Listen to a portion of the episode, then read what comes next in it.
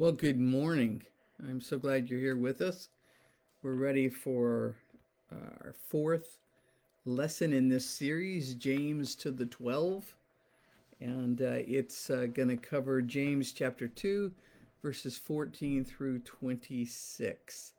So grab your Bibles and let's dive into it. Father, please let this be a, a time of uh, edification, building up the body of Christ. Help us to learn from a difficult passage to hear from God and know what you meant when you had James pen these words. Help us to learn. We pray it in Christ's name. Amen. Well, this may be uh, the most difficult passage in all of the Bible. It's certainly a very difficult passage, and one I trust that uh, will be a blessing to you today. To get us started, uh, the lesson is called Faith and Good Works. Uh, I, I, saw a, uh, a, bit of a story out of uh, Peter Pan, uh, the famous uh, children's work. Wendy has fallen in love with uh, Peter and she's going to confront him about her feelings. Listen to this. She says, Peter, what are your real feelings? And he said, Feelings? What are those? Well, how do you feel? Are you are you happy? Are you sad? Are you jealous? Are you angry? What what are you? Uh, he she says, "Are are you loving?" He goes, "Loving? I I, I don't know what loving is." Um, she says, "I think you do, Peter. I I think you have felt it yourself or something or for someone."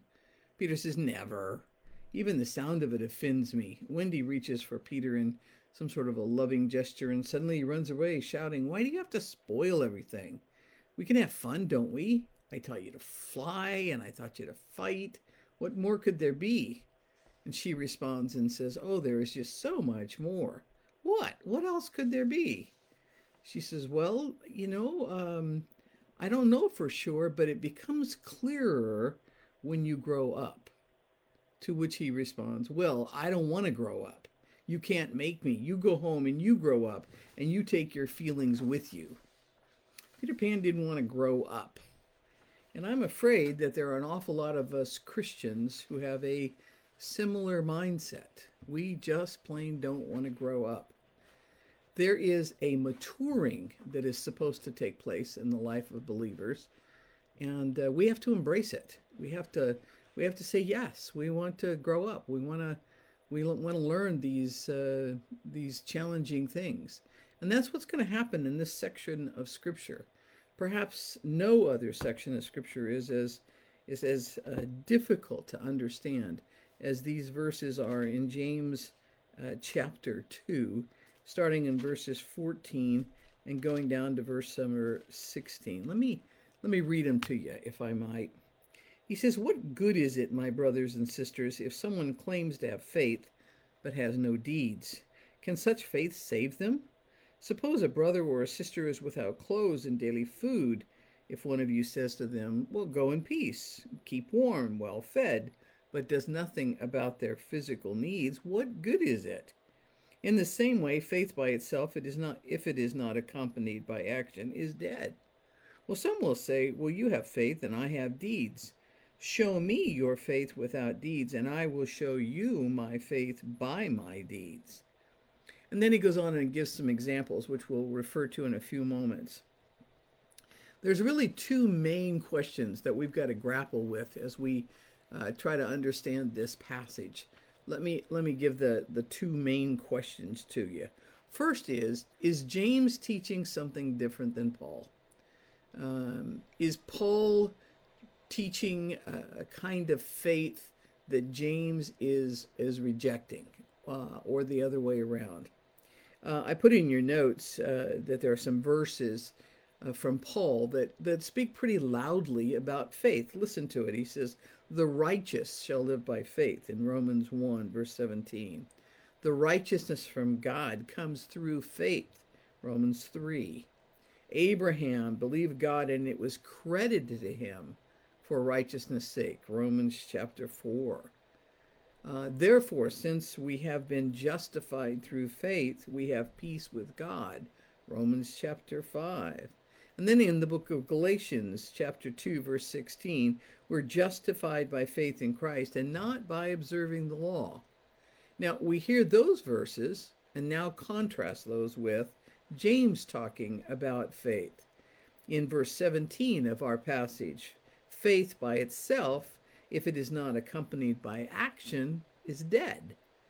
Uh, James says faith without deeds is useless in verse 20. Verse 24 a person is justified by what he does and not by faith alone. And then verse 26 so faith without deeds is dead. Look, at first glance, it looks like that Paul and James are at odds with each other, uh, that their understanding of faith and how it works uh, is uh, is diametrically opposed to each other. But that cannot be true because Scripture does not violate other Scripture. One of the hermeneutical principles that we have in studying God's Word is that Scripture interprets Scripture. So when we read in 2 Timothy chapter 3, verses 16 and 17, that all Scripture is uh, is given by inspiration of God and is profitable for, and then there's a whole list. We have to say all Scripture is, all the letters Paul wrote, and this letter from James. In Second Peter, uh, Peter's going to talk, talk a little bit about this topic where he says, "Holy men of God spoke as they were moved by the Holy Spirit." The Holy Spirit doesn't tell us one thing in one place and tell us something else in another place, and those be in odds with each other. This this message that James is giving actually works with the message that Paul that Paul has been preaching in all of his epistles. We just have to carefully examine both the context of the passage and take a look at a few key words and make sure we're defining them correctly. There is a second question that we need to address, and we're going to get to it in just a moment. Um, and that is this uh, question about what kind of faith is this? Is, is James contrasting a, a true faith and a dead faith? Is he contrasting uh, something that is dealing with our sin and saying, well, on the one hand, it deals with it appropriately, efficaciously, their sin is covered, and then in other cases, if you don't have enough faith, then then it is not covered? Is he trying to say that he's dealing with salvation, or in the book of James, is he dealing with a different kind of judgment in mind? Not what we would call salvific judgment or judgment having to do with our salvation, but judgment having to do with our eternal rewards.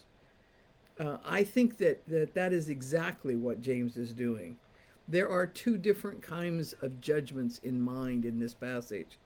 Um, in, in, in one sense, there is the, the understanding that Paul so rightly captured in all of his epistles the just shall live by faith, period. Uh, your and my salvation was accomplished the cross of Calvary. We don't earn it, we don't add to it.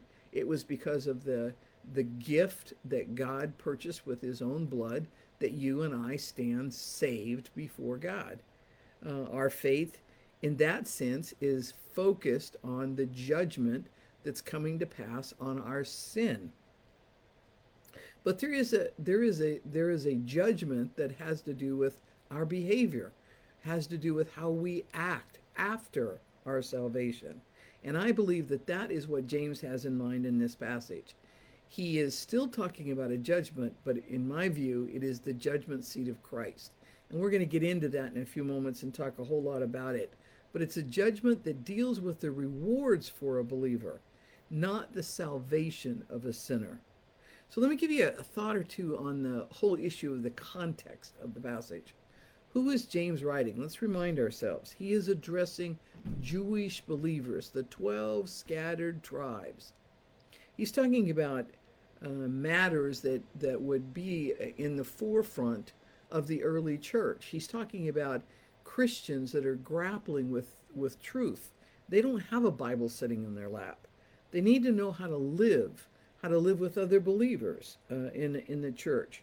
They need to know how much of the Old Testament law they're, they're supposed to still keep. They need to know how to face persecutions. They're, they're getting a, if you will, a, a crash course in personal discipleship. Now, you and I are aware, because we can turn to the book of Romans, and we can we can go through the book of Romans, and pretty soon we're going to get a sense of a, of a line of logic that Paul uses about our faith. He, he starts in the early chapters making absolutely an iron, ironclad legal argument that we are uh, condemned, that our sin puts us at odds with a holy and righteous God.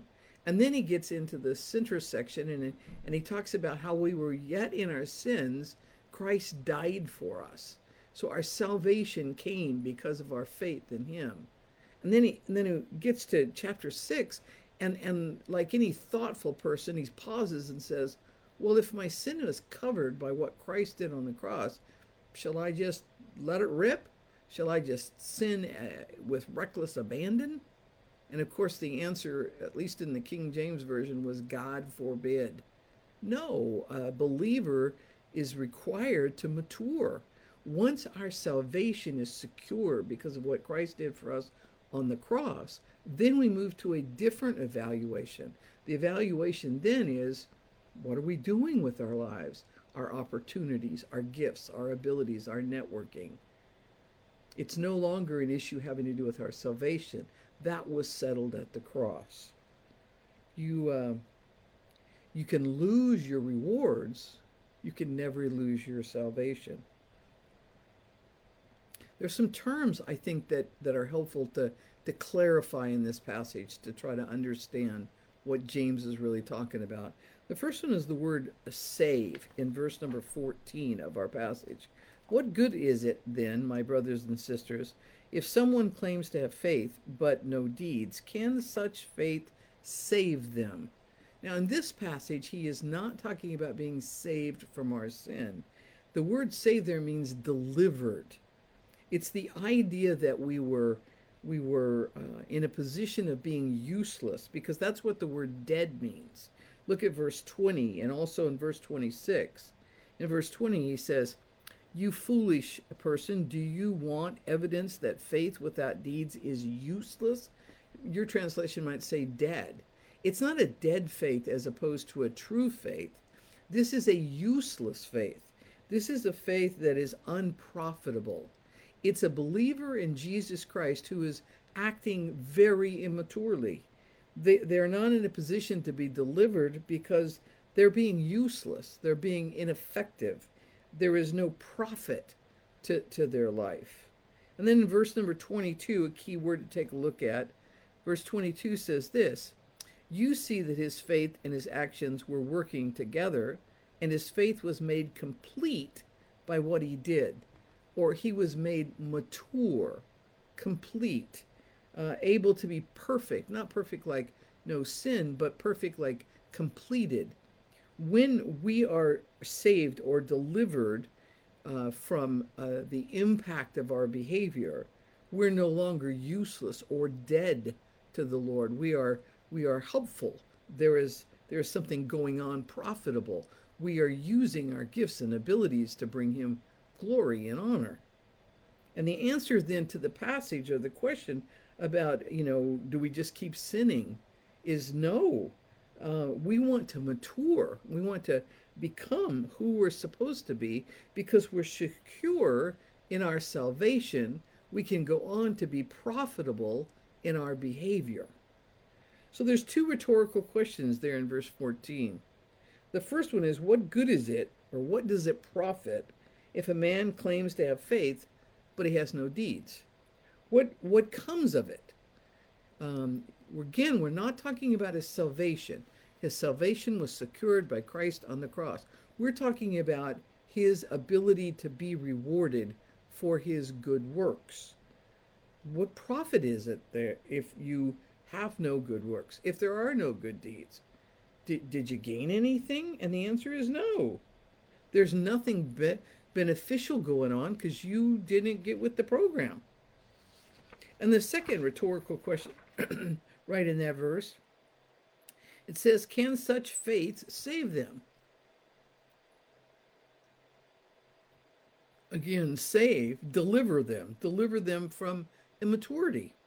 Can faith without good works deliver a man or a woman to a place of maturity? And the answer is no. Without good works, our lives are not profitable. Could we get saved and do nothing and still be saved? Yes, because my salvation is rooted in Jesus and what he did. But is that God's plan for the believers? No.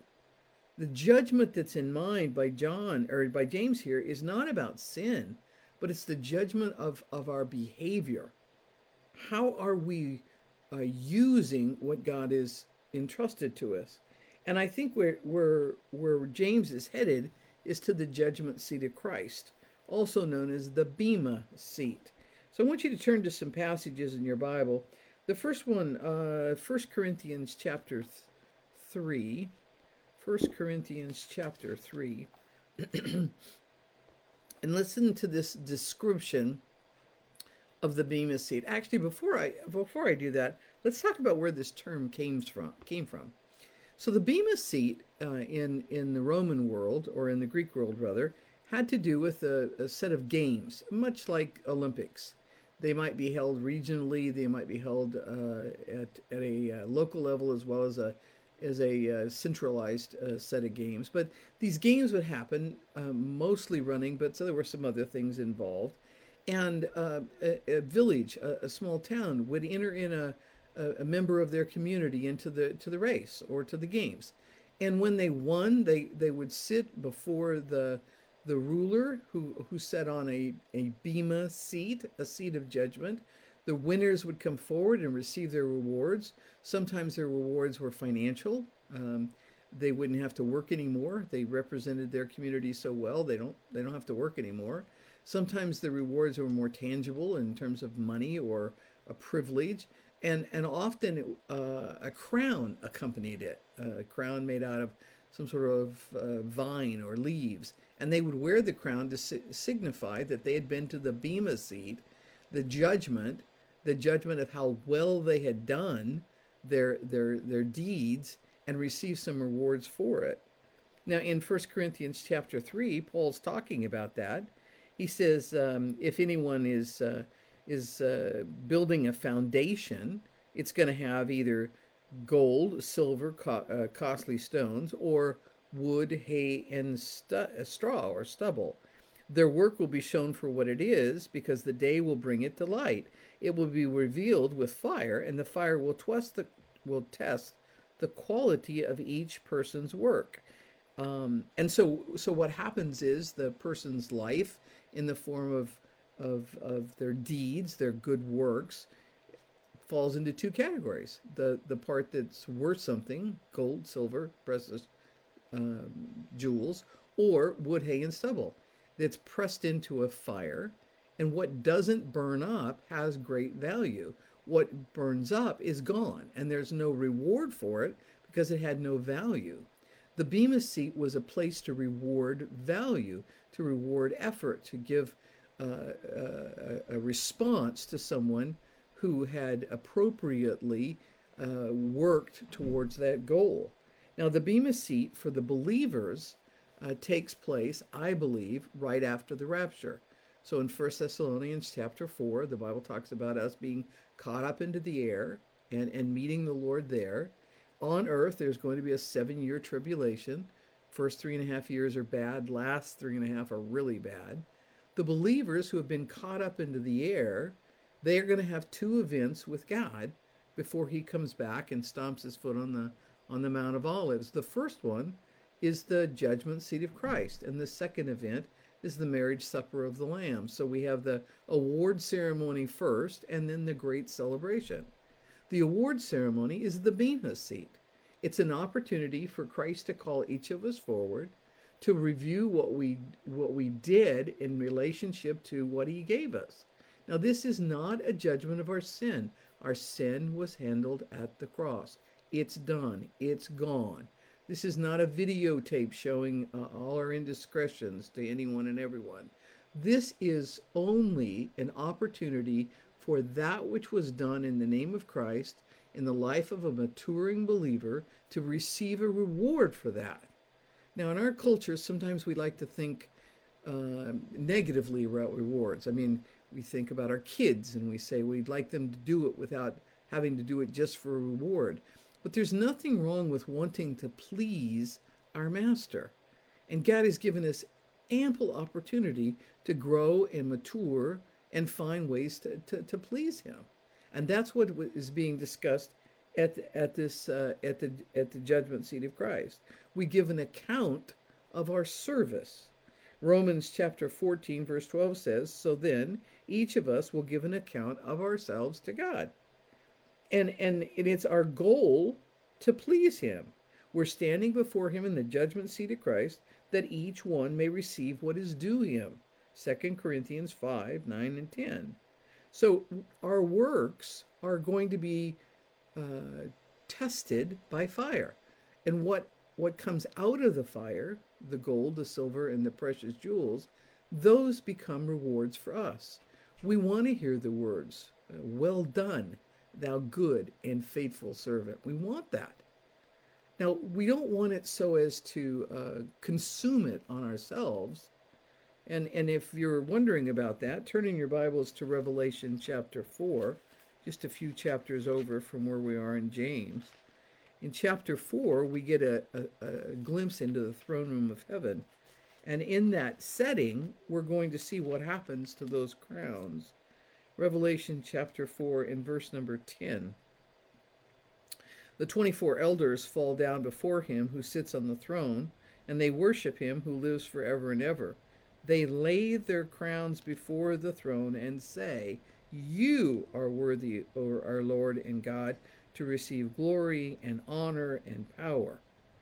It's not self consumed, it's a way for us to have just a, a, a small thing to turn and lay at the feet of Jesus, the crown that we might receive at the judgment seat of Christ for the works that we've done in his name now give us some tangible way to say back to God, thank you so very much for everything that you gave me. So the question that comes up and what James is addressing here is what are we doing in our life with those gifts? Spiritual gifts, personal gifts, abilities, our talents, our opportunities, our networking, our friendships. Is our faith profitable? Is it is it creating uh, good works that can be seen by those that are in our lives? Now, I, I read only a portion uh, a moment ago of our passage. I want to go back to, to James chapter 2 and pick it up in about verse number oh, 15 or so. Um, now, maybe just a little bit later. He says, uh, Show me your faith in verse number 18, and I will show you my faith by my. Show me your faith without deeds, and I will show you my faith by my deeds. Verse 19, You believe there is one God. Good. But even the demons believe that and shudder. He's going to give us three examples of people who believe and, and what the connection is between their belief and their works. The first one the example between faith and action is about the about the demons. He said they believe, but certainly Satan's crowd is not offering up works and opportunities for for good deeds to serve God. They're just giving mental assent to, yeah, I know who he is. Yeah, I know who God is. I know how this works. That's not an example of faith uh, being uh, counted for something. It's just an example of, of empty faith. And then he moves on to Abraham. He says in verses 21, 22, 23 or so that A- Abraham is, is demonstrating his faith as he, as he prepares to offer up Isaac. Now, that story is in Genesis 22, and it's repeated in part in, in Hebrews chapter 11.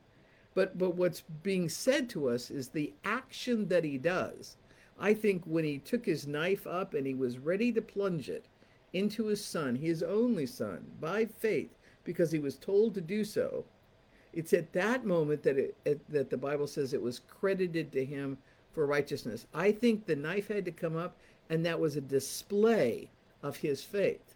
You and I display our faith by the the way we serve him, the activities of our lives, the kind of language we use, um, the kind of support we give to people around us in our families and in our workplaces those what what the bible calls good deeds are what reflect the the commitment of the faith in our hearts and then the second example he gives or the third one rather, is Rahab. And Rahab's story appears in Joshua chapter 2. They were just coming into the promised land. First city they hit was Jericho.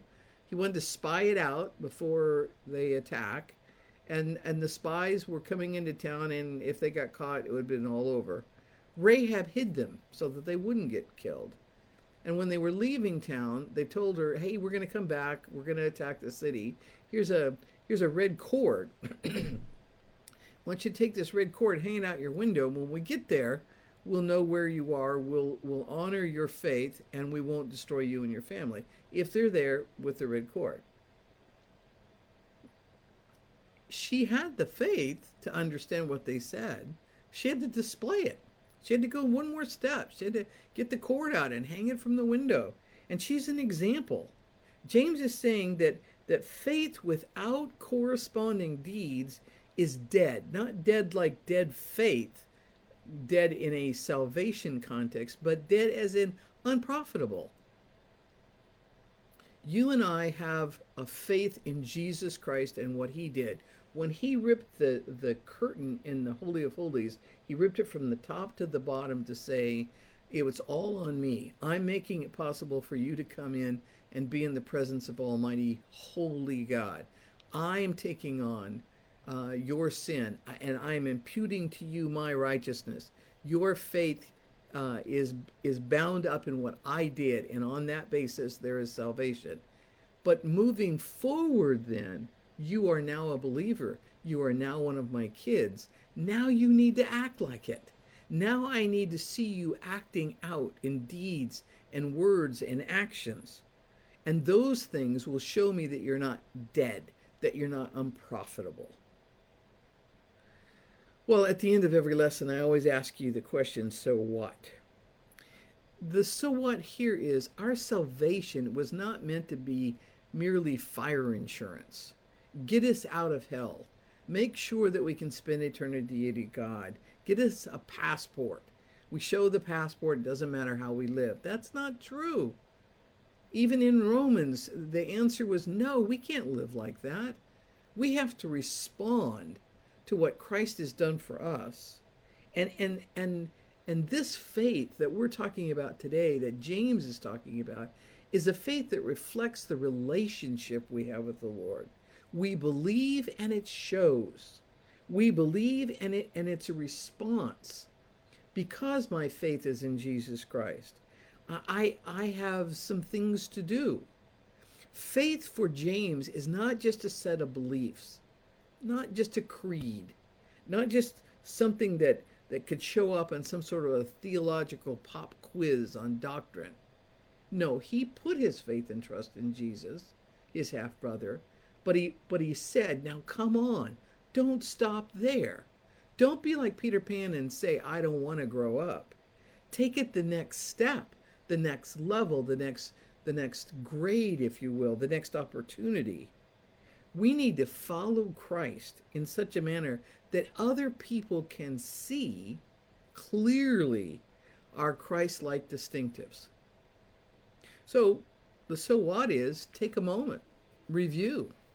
What is your what is your language like? If somebody overheard you talking to your children or your spouse or or in your car, what what are they going to hear? Again, we're not looking here for perfection. We're looking for maturing. Uh, what about your activities? I've always said if I took your calendar and your checkbook, people don't use checkbooks anymore, I know.